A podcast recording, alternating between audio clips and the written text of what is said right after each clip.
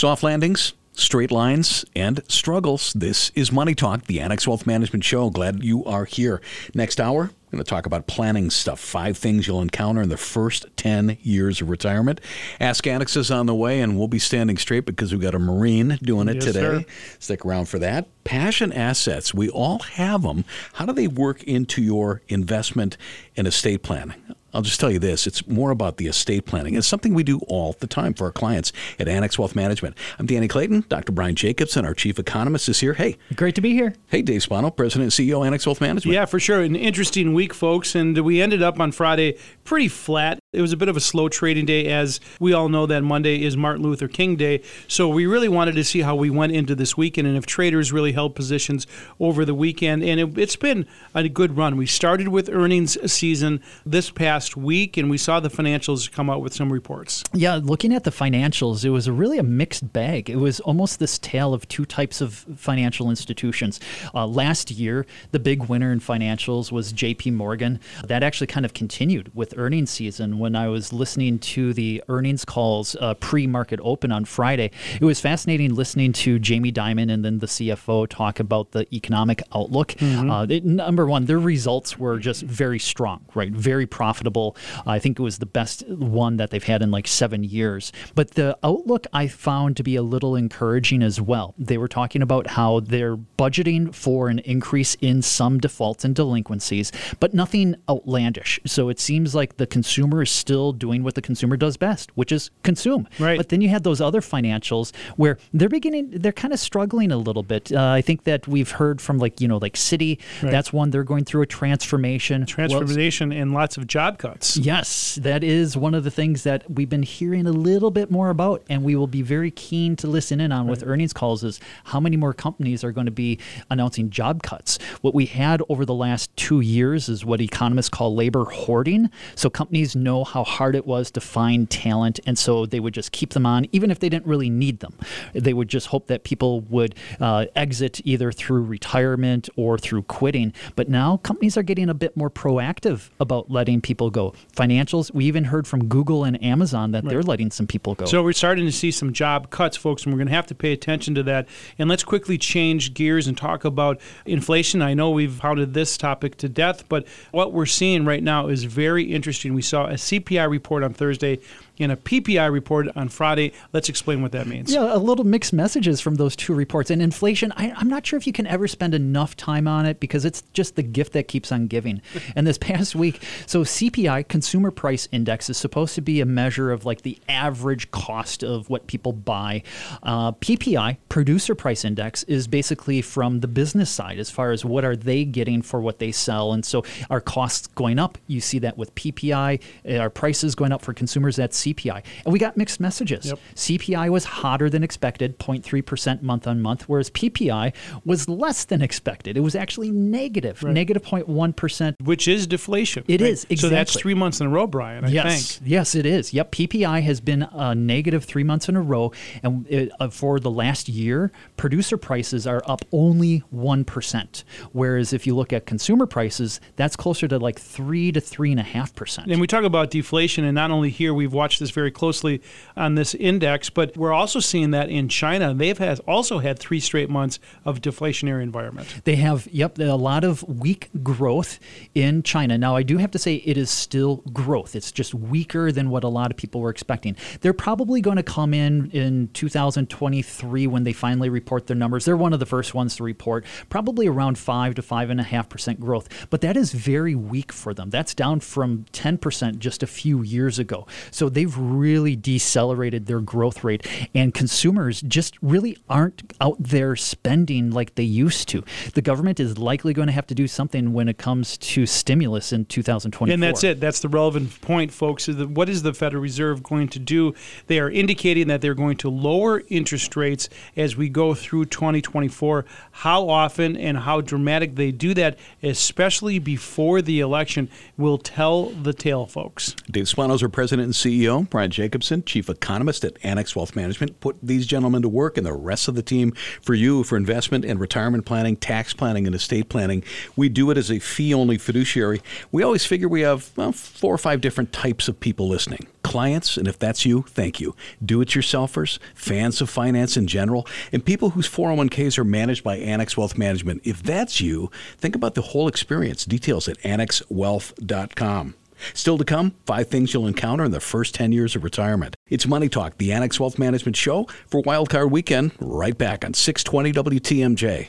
Back on Money Talk, the Annex Wealth Management Show. If you came in late, this show is going to be available as a podcast at the top of the hour wherever you get your podcasts. Dr. Brian Jacobsen is here, Chief Economist, Annex Wealth Management. So is Dave Spano, President and CEO. You know, Danny, last year we had the Magnificent Seven, those tech stocks that really led the way, and we thought that there would be a broadening out of the market as we went into 2024, but darn it, those Magnificent Seven are popping their heads up again. They really are. This past week, they were some of the top performers. It was really impressive, and it's you know for a variety of reasons. I think that you have some of the names that, like Nvidia announcing that they're coming out with some innovative new chip for China to avoid some of these uh, restrictions for exporting the technology. Uh, you also have other companies that are going through some cost cutting. Remember back I think it was about a year ago, Meta, so Facebook, they said they were going to go through like a year of efficiency. The, the 2023 was going to be the year of efficiency, and it, it, worked. They were able to cut costs. Other companies are beginning to do that Google, Amazon. Uh, so, yeah, this past week, it's again, we were hoping to see this broadening of the rally, but it is again focused on these big tech giants. Not only the big tech giants, but the financials began to report this past week, and it was interesting. Not only was the report very interesting, but they also talked about job cuts. Yes, yeah, the job cuts is I think something that we really have to watch. Is we know the labor market is beginning to cool. Uh, when we look back as far as the December payroll number that came out on around January 5th, that was a lot better than expected. And when we look at the revisions, the revisions have always been negative with this. So they come out with the first report and then they will revise those. We now know that back in October, there were a net increase of 105,000 jobs, which is about the run rate for the economy to keep up with population growth, change in the labor force, and things like that. So we're seeing a bit of a rebound, but it might now take another dip now that some of the bigger companies are announcing some either layoffs or what they would um, you know, uh, affectionately call headcount reduction. It right. sounds so sterile. We just spoke of technology and financials, but there is a third sector that's certainly getting a lot of attention. That is the energy sector, and that is because what is happening in the Red Sea, and that fighting is really kind of ramping up. It really is, and it was almost this textbook response to the announcement that the United States and the United Kingdom were launching strikes on uh, the Houthis in Yemen. 70 missiles were fired by the United States and some of their allies into the Houthis. Yeah, it's incredible, just the overwhelming show of force. And now the Houthis saying that they are going to respond. We'll have to see how that plays out. But you saw oil prices go up. Gold prices also rallied a little bit, but then kind of gave it back. And the market uh, kind of, I don't want to say dismissed it, but oftentimes what has happened, if you look at what happened during previous conflicts, is oftentimes when the missiles start being fired by the United States and its allies, that's when you're closer to the end of it as opposed to the beginning of it. Know, I always want to make a joke about Houthis and, of course, the blowfish, but it's really a dramatic situation that is happening right now. The world's on edge, and that is going to be a story as we go into 2024, not only as a geopolitical risk as we set up the year, but domestically, there is a lot of elections not only happening here in the United States, but around the world as well. That's correct. Yeah, a lot of elections going on globally. You could get a lot of changes in regulations, you could get changes in taxes, uh, all sorts of different things things. And so we do have to really closely monitor what the outcome of these things will be. Now, I, I love watching politics. I'm a bit of a political junkie. And one of them that I'm really interested in is in Mexico, they're going to be having an election. And right now, it does look like you're going to have some continuity of policy. But what happens then in terms of with the U.S. election and what we know from the last time we had a presidential election is the Mexican peso and the Mexican markets, those were almost like a thermometer for whether or not President, uh, at that point, candidate Trump was, uh, whether or not he was going to win. In 15 seconds, talk about what's happening with the U.S. dollar. And so the US dollar has begun to strengthen a little bit. We believe that's actually somewhat temporary. As the Fed gets closer to cutting rates, it's likely to show some weakness. But temporarily now, the Fed's pushing back on all those rate cut expectations. You could see a little bit more strength. Brian Jacobsen, Chief Economist, Dave Spano, our President and CEO. Let's meet you where you're at. Annex Comprehensive Wealth is a sweet spot for most of our clients. Annex Private Client, if you've got complex needs and high net worth. If you're just starting out, Annex Ignite, a solid place to start. It all starts at annexwealth.com. Click on that Get Started button. You know, it's more than dollars and cents when we put a plan together for our clients. What are five things you'll encounter in the first 10 years of retirement? That's next. It's Money Talk, the Annex Wealth Management Show on 620 WTMJ. Know the difference with Annex Wealth Management. Amy Bremer, a CFP and a wealth manager at Annex Wealth Management. Welcome back. Thanks, Danny. You know, in life, we like to think it's about the journey more than the destination, but with retirement planning, that's the destination. We want it to be what you desire. But you're also smart enough to know that once you pass one finish line, there are other challenges, and there will be challenges in the first 10 years of retirement. And I can all sense the currently retired folks that are listening are nodding in agreement. Amy, you have guided clients to retirement. But at that point, none of us are done. No, retirement's actually kind of the starting line, actually. We're going to talk about challenges you might encounter. One might be managing cash flow. And Amy, some people might say, hey, listen, I did just fine when I was getting a paycheck. What's the difference? Well, you're not getting a paycheck anymore right? So you have to replace that paycheck. And you also want to keep in mind that there are some unexpected expenses that will pop up in retirement. Things like roofs need to be replaced, water heaters need to be replaced, maybe you need to get a new car, and healthcare. Healthcare is a huge expense in retirement. So we want to plan for those things ahead of time and manage them. One of the things that I work with families on is something called a sustainable withdrawal amount. That's around 4% of your nest egg annually. So you want to take that 4% and recreate yourself the paycheck where you are paying yourself challenges in the first 10 years of retirement. The second would be balancing growth and income. And again, like you pointed out, you're the paycheck provider now, and you're doing that via your savings and your investing. Yeah, this part is huge, and it's often overlooked by retirees because they're saying to themselves, okay, I, I'm not working anymore. I don't have a paycheck. I can't have any stock. And I'm like, well, you got to have stock to grow that portfolio for your 80th and 87th year, but you need to have some bonds and some cash to fund fund your lifestyle now. So it's truly a balance between those growth stock investments and those income producing bond investments. And it's a balance that you want to have and need. And need. And yeah. it's really easy if you're doing it yourself to not do that one the best. So it'd be better to work with a professional like someone from the Annex team. And we know people. We do know people. We do. We're with Amy Bremer, CFP and a wealth manager at Annex Wealth Management. Challenges you might encounter in the first 10 years of retirement. The third is a big one. We talk about it all the time. How to spend your time. And I'm very passionate about this one, Danny, because a lot of folks, especially Americans, when you go to a cocktail party, the first thing is say, you know, what's your name and what do you do? We define our personal selves by our jobs. And once that goes away, we sometimes lose a sense of self. So I really work with families at practice here in Annex to talk about their hobbies, talk about their children and grandchildren, talk about travel, or even starting a business, something that to keep you busy in retirement, because retirement's a long time 20, 30 years for most folks. You want to remember too that retirement is front end loaded, where you're going to spend a lot more money and time on those hobbies and traveling, checking off those lists on that bucket list, those items. And then after that, things kind of wane off. You've you checked off all your lists. People between 65 and 74 have almost seven hours of leisure time a day. And it's not even leisure if you're really staying busy, but yeah, you got to fill yeah. that up. What might you encounter in the first 10 years of retirement? Number four, planning for large purchases. You talked a little bit about that earlier. A little bit. Things like cars, those are big ones. And cars, are, gosh, cars are so expensive right now. We talked about helping a kid or a grandchild with wedding expenses, things unexpected. How do you plan for that? So it's really important to work with a certified financial planner like someone from the Annex team. We have really sophisticated software that we can run through those scenarios to let you know if what you're considering is feasible. I'll give you a real life example. A current client of mine came to me and said, We want to build a house. Can we do that? Sure enough, we ran through the plan. They had all their details, their building expenses, interest rate expenses for the mortgage. And yeah, they can afford to do it. And they were like, Really? Yeah, you can. So if there's power in working with a professional to help navigate those large purchases. There's a long list of challenges you might encounter in the first 10 years of retirement, and we saved this one for last, and I apologize. Hmm. Managing taxes. Taxes, death and tax is always so important, right? So there's a few things that you need to consider in retirement. Things like Roth conversions. Should you? Could you?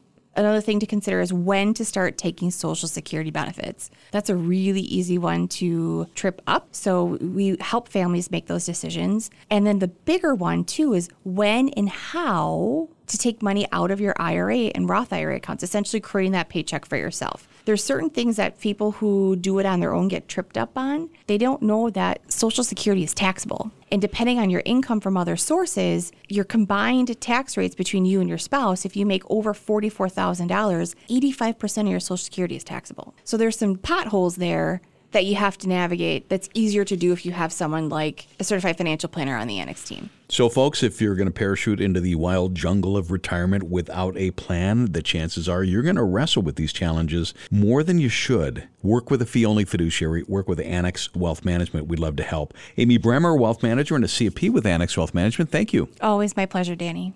Let's talk locations. First off, Elm Grove, our original headquarters. We're going to be there for another week, and then we're moving to Brookfield. If you're a client, we've already reached out to everybody about that, so just keep that in mind. Otherwise, we're in Lake Country, Mequon, Appleton, downtown Milwaukee, right inside the Pfister. We're in Madison, Naples, Florida, Libertyville, Illinois, are always as close as your computer at annexwealth.com. Bottom of the hour for Saturday the 13th. Let's get caught up, and for that, we go to the WTMJ Breaking News Center.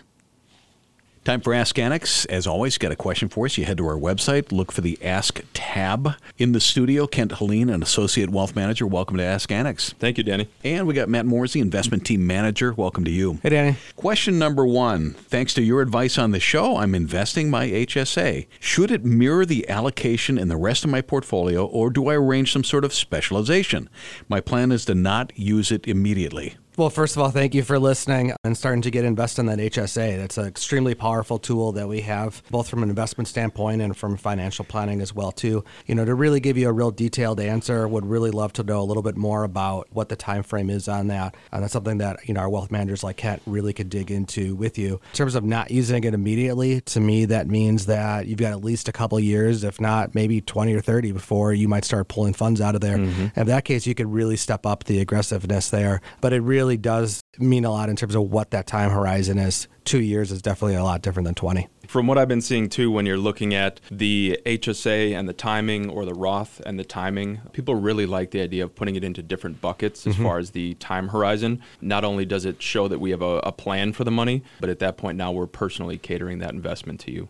Next up on Ask Annex, my elderly parents have about $150,000 sitting in a checking account due to the sale of an inherited asset. They've asked me if they should just leave it or do something else. Given their age, I'm not really sure what's the best advice. They've got retirement funds that cover living and medical expenses. I was thinking they should move it to a CD or an HYSA. However, does that make sense for them? Any other options that would be available or should be considered? Leaving it in checking seems wrong or vulnerable for fraud or scams. First off, looking at the HYSA, I want to touch on a high yield savings account just so anybody listening has that context. But talking about what would be comfortable for them, and then also looking at the checking and the layer of insulation you have of putting it into a CD or a U.S. Treasury right now when you're talking about the U.S. Federal Reserve thinking about lowering those rates at some point in this year, it might be the time to lock in those longer term rates. But really sitting down and finding out what their goals are and what your situation with them is is really something that you should do.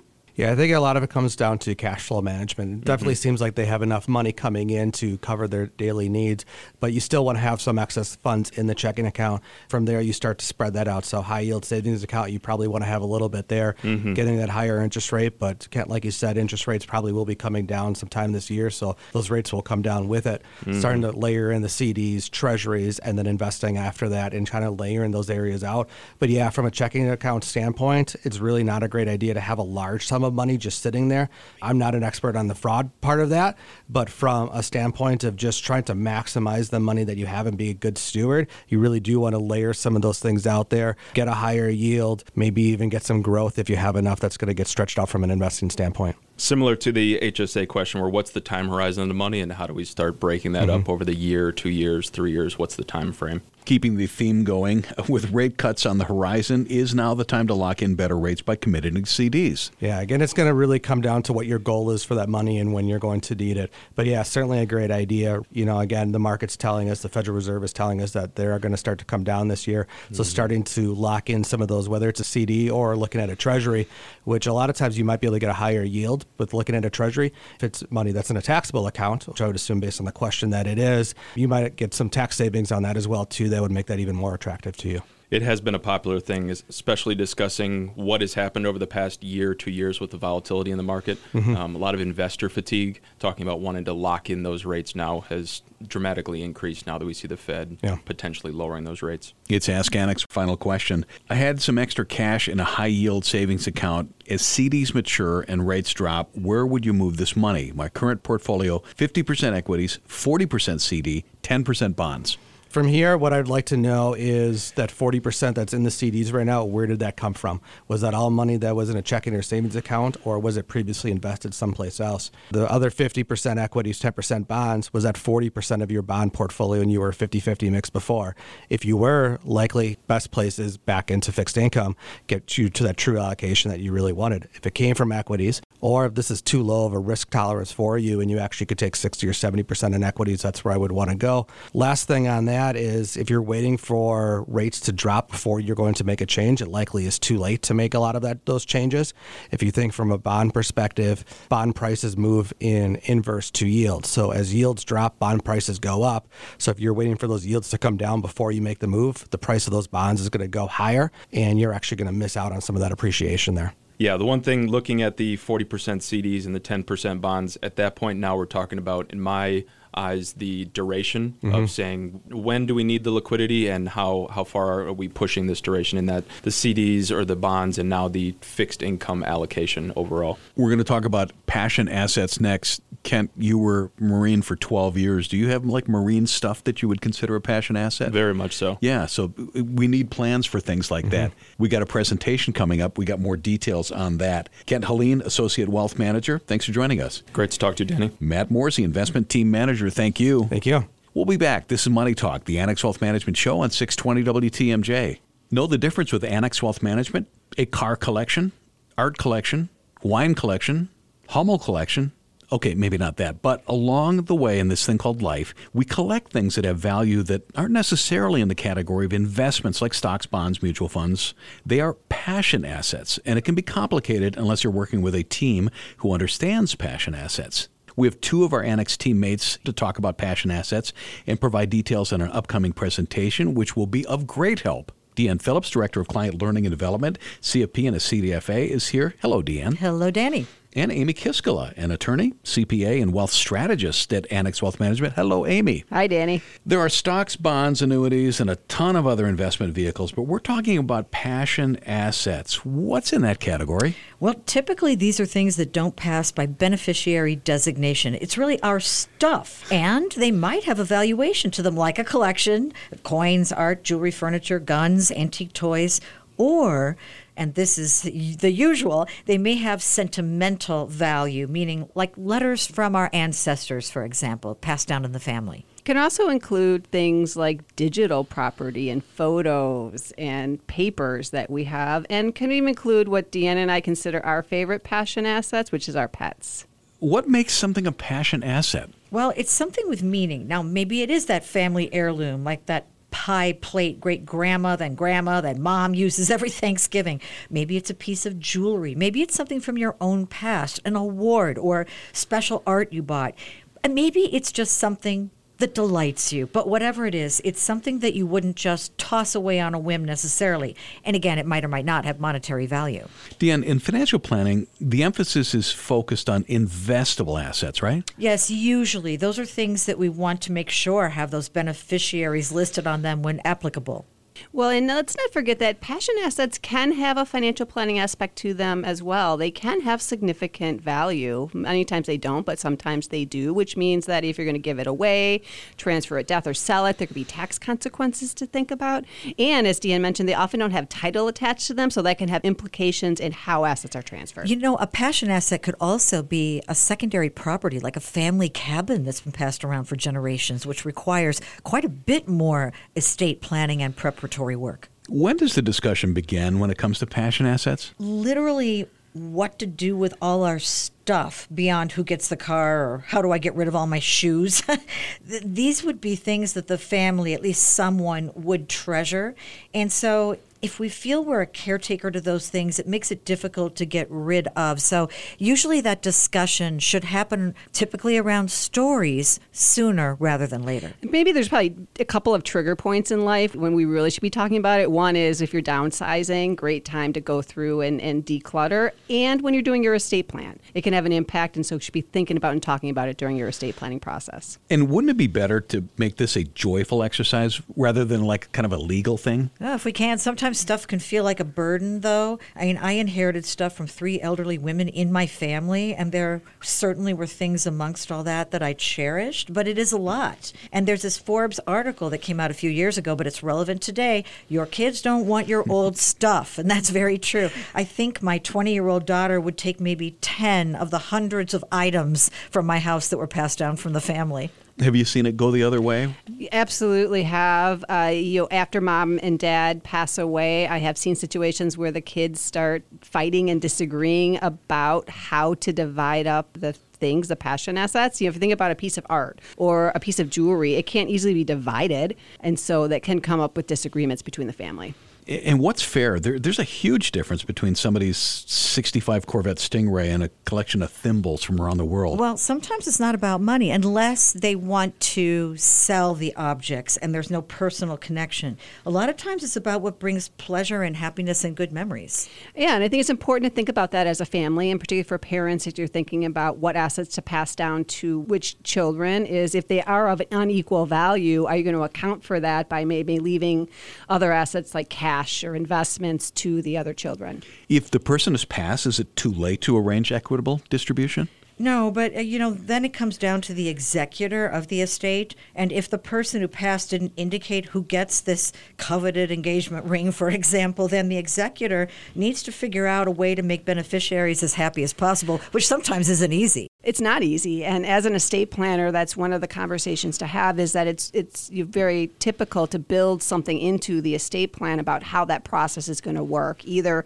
naming directly who's going to get what assets, or a process for the kids to select assets after death. fair and equitable are not the same thing. So, you know, we'll hear, I'll hear as a wealth manager, sometimes a client say, I want to treat everybody equally. And sometimes they'll say, well, this person loved this and it may have a greater value, but they'll cherish it. So it just is very personal decision. Dan, we got a workshop coming up where people can learn a lot more about passion assets. Let's talk about that. Annex's Women in Wealth Group is presenting Passion Assets on Thursday, January the 18th at 6 p.m., along with a wine tasting, a wine collection, another passion asset, at Ruby Tap in Mequon, 6000 West Mequon Road. you got to sign up, though, because I, we're getting filled, but there's still some slots left if you go to annexwealth.com under the events tab. It gets down to planning, and that's what we do every single day for clients of Annex Wealth Management. Deanne Phillips, Director of Client Learning and Development, CFP, CDFA at Annex. Thank you. Thank you for having me. Amy Kiskala, Attorney, CPA, Wealth Strategist at Annex. Thank you. Thanks, Danny. Back on Money Talk, the Annex Wealth Management Show. The show is going to be available as a podcast at the top of the hour, wherever you get your favorite podcasts. And really, so much of what we do content wise, you can find on the Annex Wealth Management YouTube channel. You know, there are over 1,500 videos, and we didn't buy those things. We produce those things from Annex Wealth Management content because we're always thinking about education at Annex Wealth Management. It's fiduciary advice, it's comprehensive strategies, and it's empowering education. And it all starts at annexwealth.com. In the studio, Dr. Brian Jacobsen, Chief Economist, Annex Wealth Management, Dave Spano, President and CEO. Thanks, Danny. You know, Brian, This week, I had a number of phone calls of people saying, Where do you think interest rates are going? Because I put a lot of money in money markets and it's just sitting there idle. And so that has been a conversation we've had this entire week. It is. And with interest rates where they are now, uh, cash does yield a decent amount. So it's no longer that cash is trash, Right. but that's not going to last forever. You know, we believe that the Federal Reserve is going to be cutting rates. The Fed believes that they will be cutting rates. And so those cash yields will likely come down with time.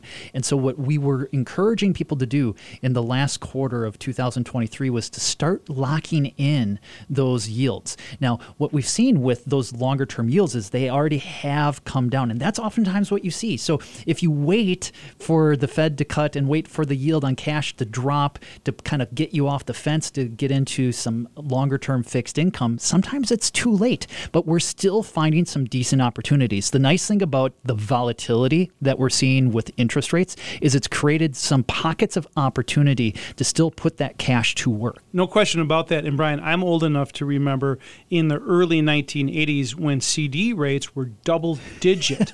and uh, my father said at that point, you know, maybe you should lock it in. I said, I don't want to lock up my money for five years. But that really was the good advice is to go ahead and grab those rates and lock them up. Alternatively, we talk about opportunities. What we did in a lot of cases is we put money into fixed income. What does that mean to our listeners right now? Sure. And really, it does depend upon your tax situation. And so, what we were finding, especially with our high net worth individuals, is they have to be a little bit more uh, selective about where to put that money. Because it, your example of a CD, a certificate of deposit, that's FDIC guaranteed, that's great. But the interest income that you get on that, that is taxed at the federal and the state level.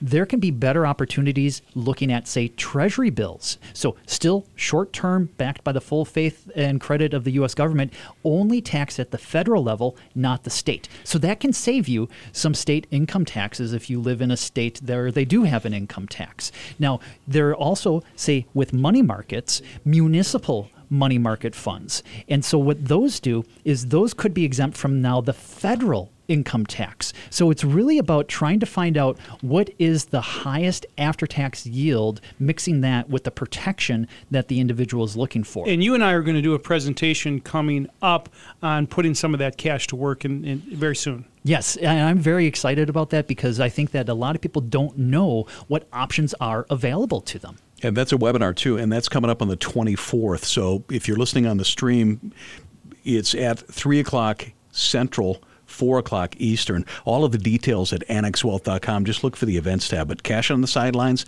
how to make it work. And that really is is for everybody because you know we have folks that have saved some money and have it on the sidelines, and we have very high net worth clients who have put some money on the sidelines because of the uncertainty that they see. But there are opportunities to put that to work. That's correct. And I think that it's really important as far as if you think about cash on the sidelines, how can you make that cash work harder for you in a smart way? But then also, how is it that you can think about through budgeting and financial planning to maybe get off of the sideline. So it's both about how to get off of the sideline, but then also how to benefit while you stay on the sideline. And really, that comes from going through your portfolio and understanding everyone's facts and circumstances. And no one is the same. What I want to end with is, of course, if you go through the process and understand it's not just a snapshot in time, it is really trying to get to your long term financial goals. It is. And as far as what our approach here is, it starts with planning, right? Let's sit down, understand the client, understand the goals,